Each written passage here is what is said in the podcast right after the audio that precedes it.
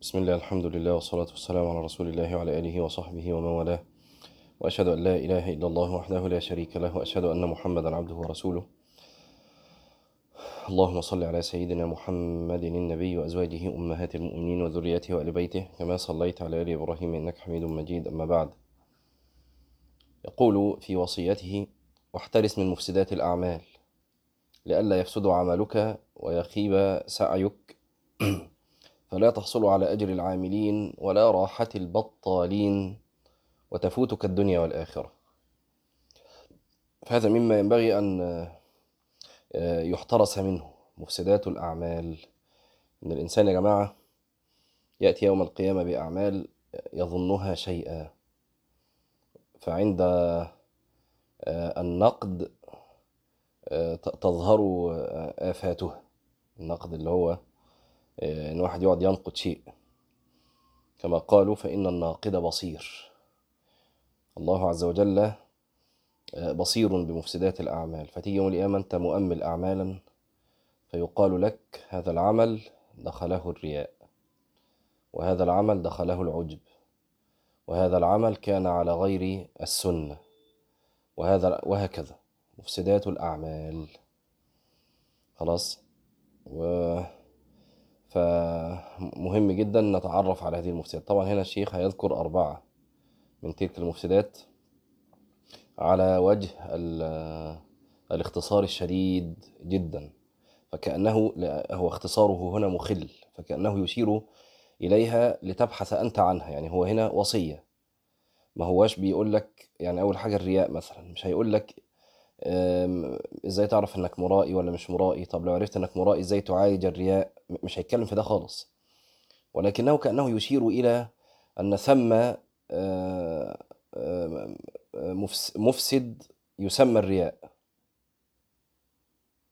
فأنت بقى تروح تدور إيه هو الرياء؟ وإزاي أعرف إني مرائي؟ وإزاي أعالج الرياء؟ وهكذا. وبعدين بيقول بقى احترس من هذه المفسدات لئلا يفسد عملك ويخيب سعيك. فلا تحصل على أجر العاملين ولا راحة البطالين يعني لا منك ارتحت ما اشتغلتش ولا منك حصلت أجر العمل. لا ده أنت تعبان وفي الآخر كما قال الله عز وجل وجوه يومئذ خاشعة عاملة ناصبة. يعني إيه؟ قالوا وجوه يومئذ خاشعة يعني في الآخرة كانت عاملة ناصبة في الدنيا. يعني كانت في الدنيا بتعمل وبتنصب. تأتي يوم القيامة ما نفعها عملها. ليه؟ لأنه كان فيه مشاكل. قال فمن ذلك الرياء. والعمل لمحمدة الناس فإن هذا شرك. وقد روي عن الله عز وجل أنه قال من عمل عملا أشرك فيه غيري فهو للذي أشرك وأنا منه بريء. ويقال للمرائي يوم القيامة اذهب فانظر هل تجد عند عنده شيئا؟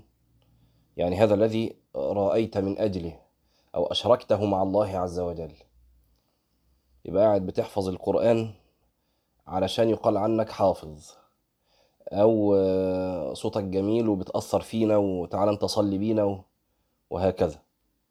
أو بتدي درس أو بتنزل منشور في, في كلام شرعي ولا كذا علشان يتقال ده الداعية ده مؤثر أو أو الشيخ ده جميل و أو غير ذلك بقى بتنفق عشان يتقال عنك كريم. وهكذا. يقال لك يوم القيامة مين بقى اللي انت رأيت عشانه؟ عشان الناس دي تقول عنك كذا طب روح لهم بقى. أنا ما عنديش جنة ليك. روح شوف هم هيدوك هيدوك إيه. إنما عملك لا ثواب له عندي. ولا حول ولا قوة إلا بالله. فانظر هل تجد عنده شيئا وطبعا لا شيء يوم القيامة. وقلنا لكم الحديث المرعب الذي كان يغشى على أبي هريرة وهو وهو يرويه. يغمى عليه. أول من تسعر بهم النار ثلاثة.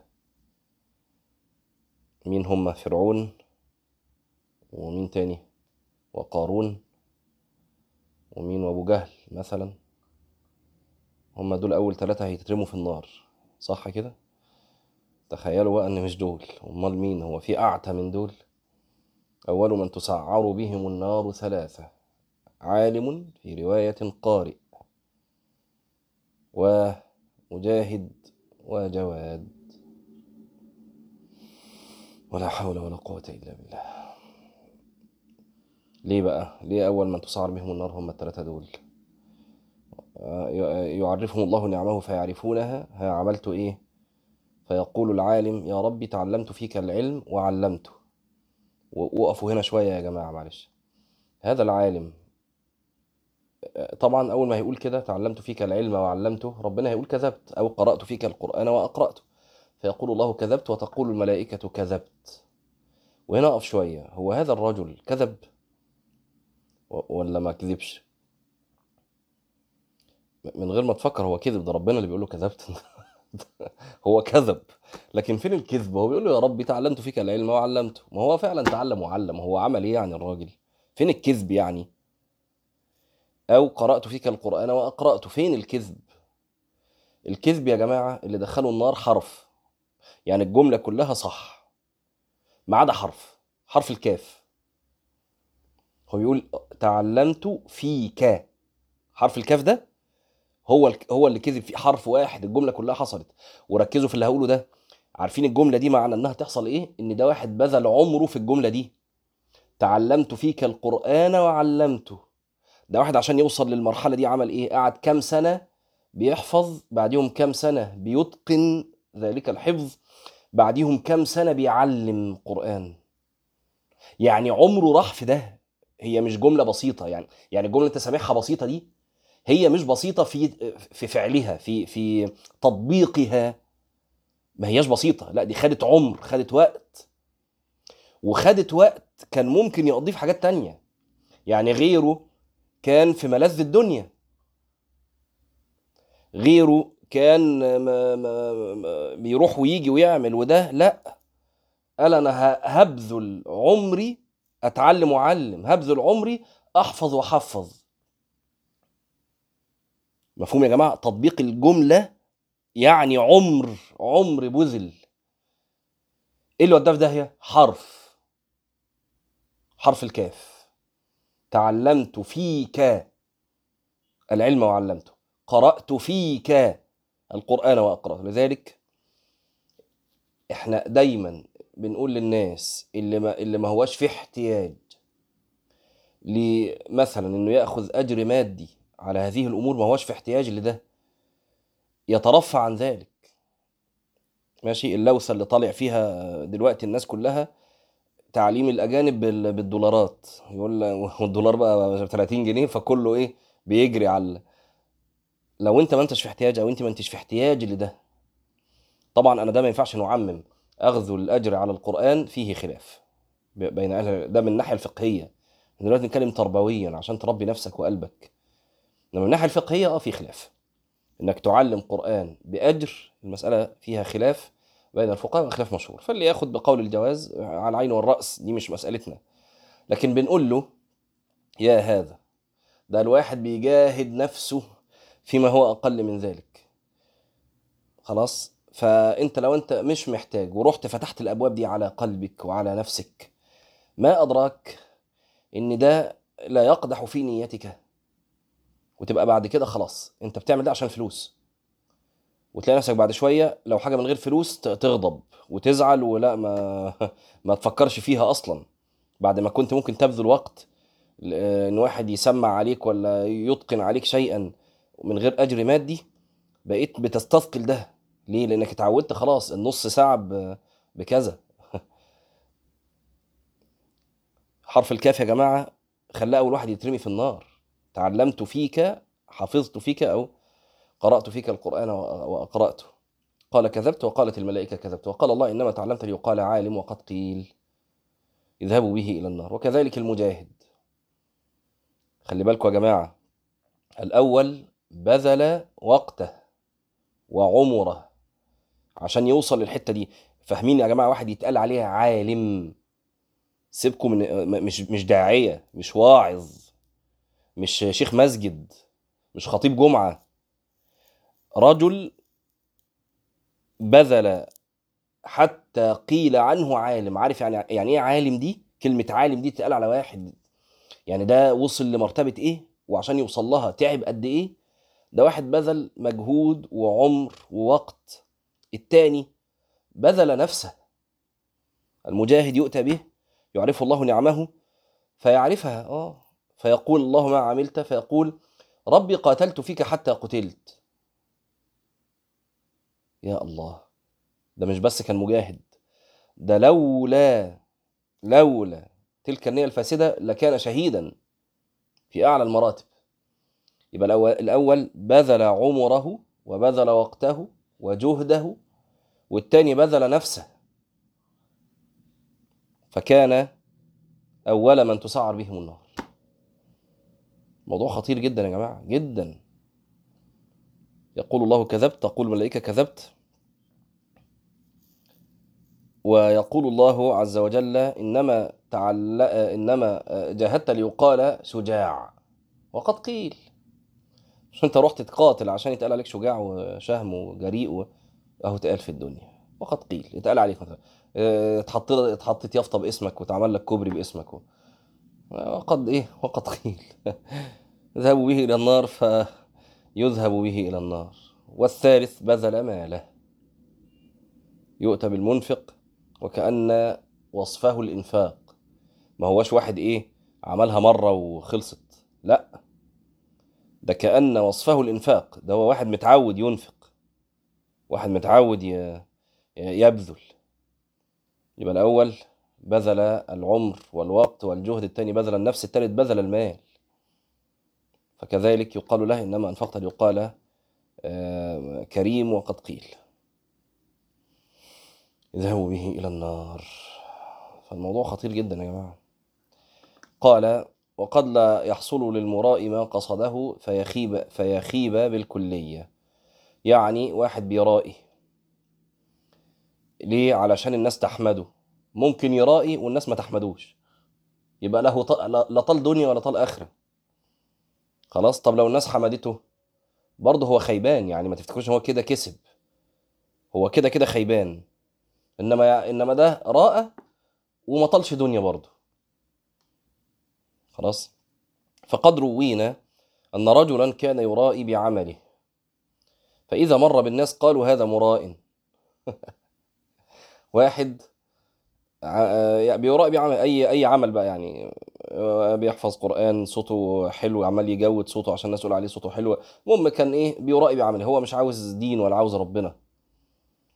فكان إذا مر بالناس قالوا هذا مراء هذا مراء ف يعني إيه؟ ما حتى ما بيحمدهوش فقال يوما في نفسه والله ما حصلت على شيء فلو جعلت عملي لله. يعني كان فضحه أمام الناس كان فاتحة خير عليه. عارفين لو كان الناس دخل عليهم اللي بيعملوا كان زمانه عاش ومات مرائي وراح في داهية. لكن كأن الله عز وجل أراد به الخير فجعل ففضحه أمام الناس ليرجع إليه. يقول له أنا عملت إيه؟ أنا عمال أجمل نفسي للناس والناس في الآخر ما بترضاش ومفضوح وبيتقال عني مرائي فلو جعلت ذلك لله. فما زاد على أن قلب نيته. فكان إذا مر بهم بعد قالوا هذا رجل صالح. فكأن السؤال الآن طبعا الرياء فيه أبواب كتير للتعلم يعني. يعني هل كل عمل شابت نيته شيء يكون صاحبه مرائيا؟ سؤال يلح على الناس. طيب هل كل عبادة الأولى فيها الإخفاء؟ سؤال بيسأل في أسئلة كتير في الرياء لكن ما هوش وقته. إن شاء الله إحنا في الخطة إن إحنا ناخد إن شاء الله كتاب في آفات القلوب وعجائب القلوب. لكن السؤال الملح الآن طيب إزاي نعالج الرياء؟ ده سؤال ملح وأيضا نقوله على على وجه الاختصار. وإلا فإن شاء الله إيه يأخذ منا بقى وقت ان شاء الله بعدين. كأن السؤال تاني يا جماعة إزاي نعالج الرياء؟ تعالج الرياء بإنك اولا تكلم نفسك كده تقول لها يعني إيه ويحك يا نفس. ما ينفعك إن مدحك الناس كلهم وأنت عند الله مذمومة؟ وما يضرك ان ذمك الناس كلهم وانت عند الله ممدوح. اقعد نفس اقعد قول لنفسك كده. اقعد كلم قول لها انت عاوزة إيه؟ عاوزة إيه؟ بت- بتتصنعي للناس ليه؟ بترائي الناس ليه؟ طيب يا أيتها النفس صحيتي الصبح لقيت الناس كلها بتشكر فيك. لكن الله يلعنك. هل نافعك مدح الناس؟ طيب صحيت الصبح لقيت الناس كلها متضايقة منك لكنك عند الله عز وجل آه، محمودة ومثنى عليك في الملأ الأعلى. هل يضرك ذم الناس؟ فتخاطب نفسك بمثل هذا. ثم تعلم أن ما تطلبه أصلا هو عند الله وليس عند الناس. يعني إيه؟ يعني أنت عاوز إيه؟ عاوز تشكر؟ والناس تحبك هي قلوب العباد بين أصبعين من أصابع الرحمن. خلي بالك برضو يا جماعة إحنا لما بنقول الناس كأن ال- ال- الكلمة غلط الكلمة غلط. يعني الناس على عمومها دي هو مين اللي الناس كلها بتحبه؟ مفيش حد مفيش حد في الدنيا لا حصلت ولا هتحصل. النبي نفسه عليه الصلاة والسلام مش كل الناس حبته صح؟ يعني في حد اجتمع عليه البشر مش هتلاقي دي حتى النبي نفسه عليه الصلاة والسلام. لا دي ناس كانت عاوزة تقتله. فأنت اولا اسأل نفسك السؤال ده هو أنت عاوز أنهي ناس اللي تحبك؟ يعني اللي أنت بتتصنع بأع... أنت دلوقتي بتتصنع بأعمالك ليه؟ عاوز أنهي ناس تحبك؟ عاوز أهل الخير وأهل الصلاح والمؤمنين والمؤمنين والمؤمنين هم اللي يحبوك ولا عاوز مين اللي يحبك؟ فلو عاوز دول اعرف إن ربنا سبحانه وتعالى لو هم فعلا مؤمنون خلص قلوبهم كاشفة. تلاقي الواحد منهم ينقبض من من غيره كده وما هوش عارف ليه بس ما مش جاي معاه سكة. خلاص؟ قلوبهم كاشفة فاضحة. ثم ما تطلبه عند الله مش عند الناس حتى حب الناس. يعني إن قلب فلان يحبك دي مش في إيد فلان أصلا. مش في إيده. قلوب العباد بين أصبعين من أصابع الرحمن يقلبها كيف شاء. وفي الحديث الآخر العجيب بقى. أن الله عز وجل إذا أحب إنسانا قال يا جبريل إني أحب فلانا فأحبه فيحبه جبريل. ثم ينادى في أهل السماء إن الله يحب فلان فأحبوه فيحبه أهل السماء ثم يوضع له القبول في الأرض. فحتى اللي أنت عاوزها دي آه. طيب يبقى في واحد هو نفسه إيه الناس تحبه. أديك عرفت إن قلوبهم مش في إيديهم دي في إيد ربنا. فده يدعوك إنك إيه ترائي ليه بقى؟ ما تخلص لله إذا كان هو قلوبهم أصلا مش في إيديهم. طيب لا أنا أنا بحب الثناء والمدح ما يعني الحب ده إيه ما ما يشغلنيش. يحبني ولا يكرهني مش فارقة معايا. اللي بيفرق معايا الثناء والمدح. اقعد ذكر نفسك بمشهد علوي مهيب. وهو مشهد ذكر اسمك في الملأ الأعلى. هذا المشهد روي في السنة. مش كده؟ عارفين ولا مش عارفين إن حد عارف ولا حد معايا أصلا؟ ها. حديث من ذكرني في ملأ ذكرته في ملأ خير منه. إيه الملأ اللي خير منه ده؟ اللي هو في الملأ الأعلى. أن اسمك يذكر في الملأ الأعلى. طب هو كل واحد هيذكر ربنا. ربنا يذكره في الملأ الأعلى ولازم يكون مخلص. يعني أي واحد هيقعد يذكر ربنا ربنا يذكره في الملأ الأعلى؟ ده ربما ذكر باللعنات إن كان مرائن فأنت بتحب الثناء يعني أنت في واحد كده اللي بيحركه ناحية ناحية الرياء يا جماعة. الرياء الحب الثناء هو يحب إنه يتقال عليه كلام حلو. طيب استغل الصفة دي في نفسك طالما أنت عرفت فين مشكلتك استغلها في إنك تحصل الإخلاص. أيوه إزاي؟ كلم نفسك قول لها إن أخلصت أيتها النفس أثني عليك. لكن مش مش في وسط البشر دول دول أشباح دول دول ولا ولا هيغنوا عنك حاجة ولا يساووا حاجة البشر دول كلهم.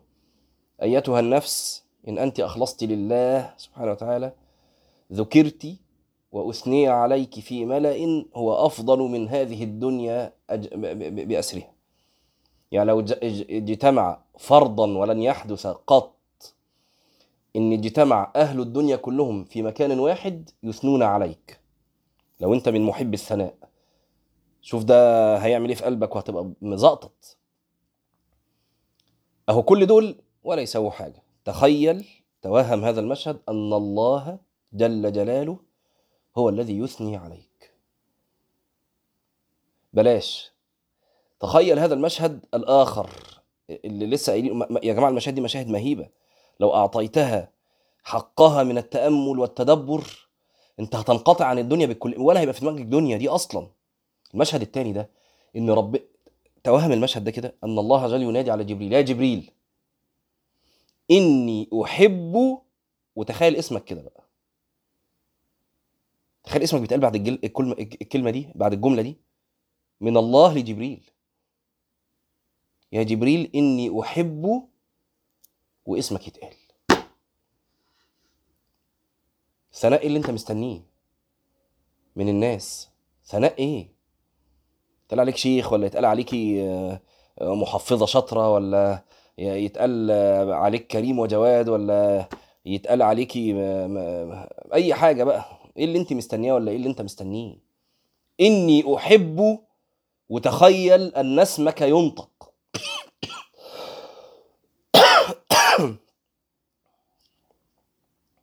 فهذا لا يبقي في قلبك يعني أي حب ولا أي التفات أصلا للناس. ناس مين؟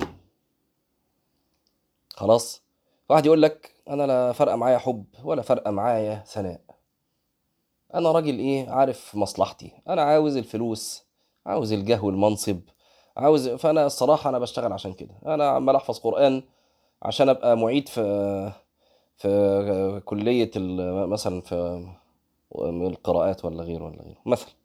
أو أنا بدي بذاكر كويس وأحفظ الأشعار عشان أدي خطبة حلوة فالمساجد تجيبني بفلوس كتير. لا عاوز ثناء ولا بتاع. المهم إيه؟ آخر الشهر هتديني كام؟ فانا خطبتي أي كلام محدش هيجيبني خطبتي بقت حلوة والناس بتتلم عليا هيجيبوني ويدوني مرتب حلو. أو بحسن صوتي في القرآن عشان يبقى شهر رمضان بكام ألف. أنا أنا فاهم اللي بيقوله يا جماعة وفاهم إن ده بيحصل ها يعني هو في ناس كده.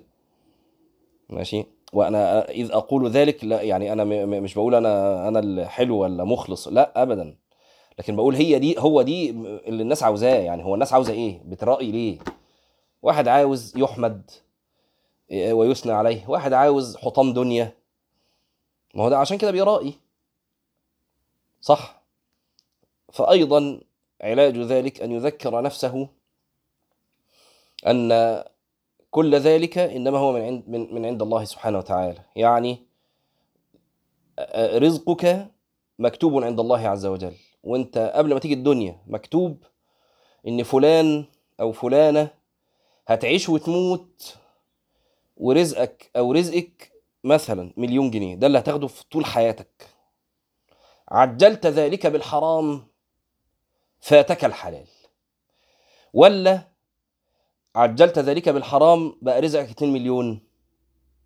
الان مش بنتكلم بقى في البركة في الرزق. دي مسألة تانية. أنا بقول لك أن الرزق مكتوب ودي مسألة كلنا عارفينها ولا محدش يعرفها كلنا عارفين ده. إنك من قبل ما تيجي الدنيا أنت رزقك مكتوب زي أجلك بالظبط. وهذا في حديث النبي صلى الله عليه وسلم. خلاص؟ آه.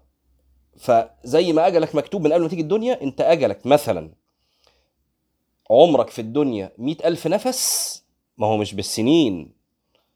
أنت عمرك بالأنفاس. مش هتاخد المئة ألف واحد. النفس المئة ألف واحد ده مش هيتاخد أصلا. كذلك رزقك. انت جاي في الدنيا رزقك مليون جنيه الجنيه اللي بعد المليون مش هتشوفه. طيب تعجلت أنت شيئا من وجه حرام من وجه محرم ومن هذه الأوجه المحرمة أن تفعل ما لله لغيره سبحانه وتعالى زي الحاجات اللي إحنا قلناها. لما عملت كده رزقك بقى مليون ونص يعني؟ تبقى مش فاهم حاجة تبقى مش فاهم حاجة. يا مسكين لو صبرت وأخلصت لله عز وجل لجاءك رزقك لأن رزقك مكتوب قبل أن تولد. لكن لحصلت الرزق ثم بورك لك في الرزق ثم كانت لك الآخرة خالصة عند الله عز وجل. شوف أنت عملت كام حاجة بقى بهدلت نفسك بإيه؟ بولا حاجة. لأن الفلوس كانت جاية لك جاية لك. فذكر نفسك بده. قول إن هو أنا برأي ليه؟ يعني عشان يدوني فلوس وعشان يبقى الشهر بكذا والخطبة بكذا والكلام ده طب أنا لو ما عملتش ده وعملته لله سبحانه وتعالى يعني ترى رزق اللي ربنا كاتبه لي من قبل ما أجي هي... هين... هينقص يعني؟ مش هينقص هيجي لي برضه. واضح يا جماعة؟ فهذا آه، يعني بعض علاج الرياء آه، على وجه الاختصار.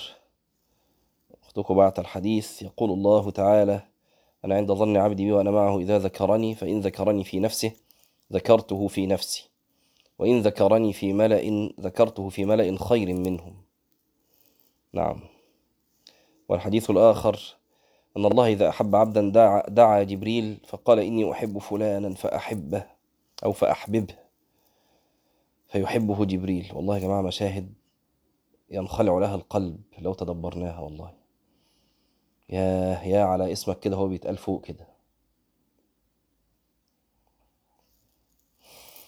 ثم ينادي في السماء فيقول إن الله يحب فلانا فأحبوه فيحبه أهل السماء. ثم يوضع له القبول في الأرض. والعكس إذا أبغض عبدا دعا جبريل فيقول إني أبغض فلانا فأبغضه. فيبغضه جبريل ثم ينادى في أهل السماء إن الله يبغض فلانا فأبغضوه. ثم توضع له البغضاء في الأرض.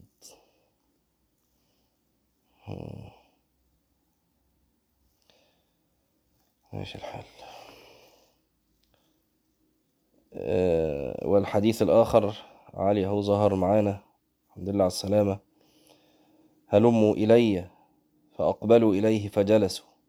فقال هذا رسول رب العالمين جبريل نفث في روعي أنه لا تموت نفس حتى تستكمل رزقها وإن أبطأ عليها. فاتقوا الله وأجملوا في الطلب. ركزوا يا جماعة في الجملة اللي جاية دي. جزاكم الله خيرا يا علي. الجملة اللي جاية دي جميلة جدا. قال ولا يحملنكم استبطاء الرزق أن تأخذوه بمعصية الله فإن الله لا ينال ما عنده إلا بطاعته. تيجي تقول أنا بقالي أصل كام سنة لا لا آكل ولا لا أشرب ولا إيه أنا بقى خلاص أنا هعمل بقى الحاجات اللي إحنا قلنا عليها عشان ما نعيدش. علشان يبقى معايا فلوس. لا يحملنكم استبطاء الرزق. أن تطلبوه بمعصية الله. ماشي الحال. أقول قولي هذا وأستغفر الله العظيم لي ولكم. سبحانك اللهم وبحمدك. نشهد أن لا إله إلا أنت. نستغفرك ونتوب إليك. السلام عليكم ورحمة الله وبركاته.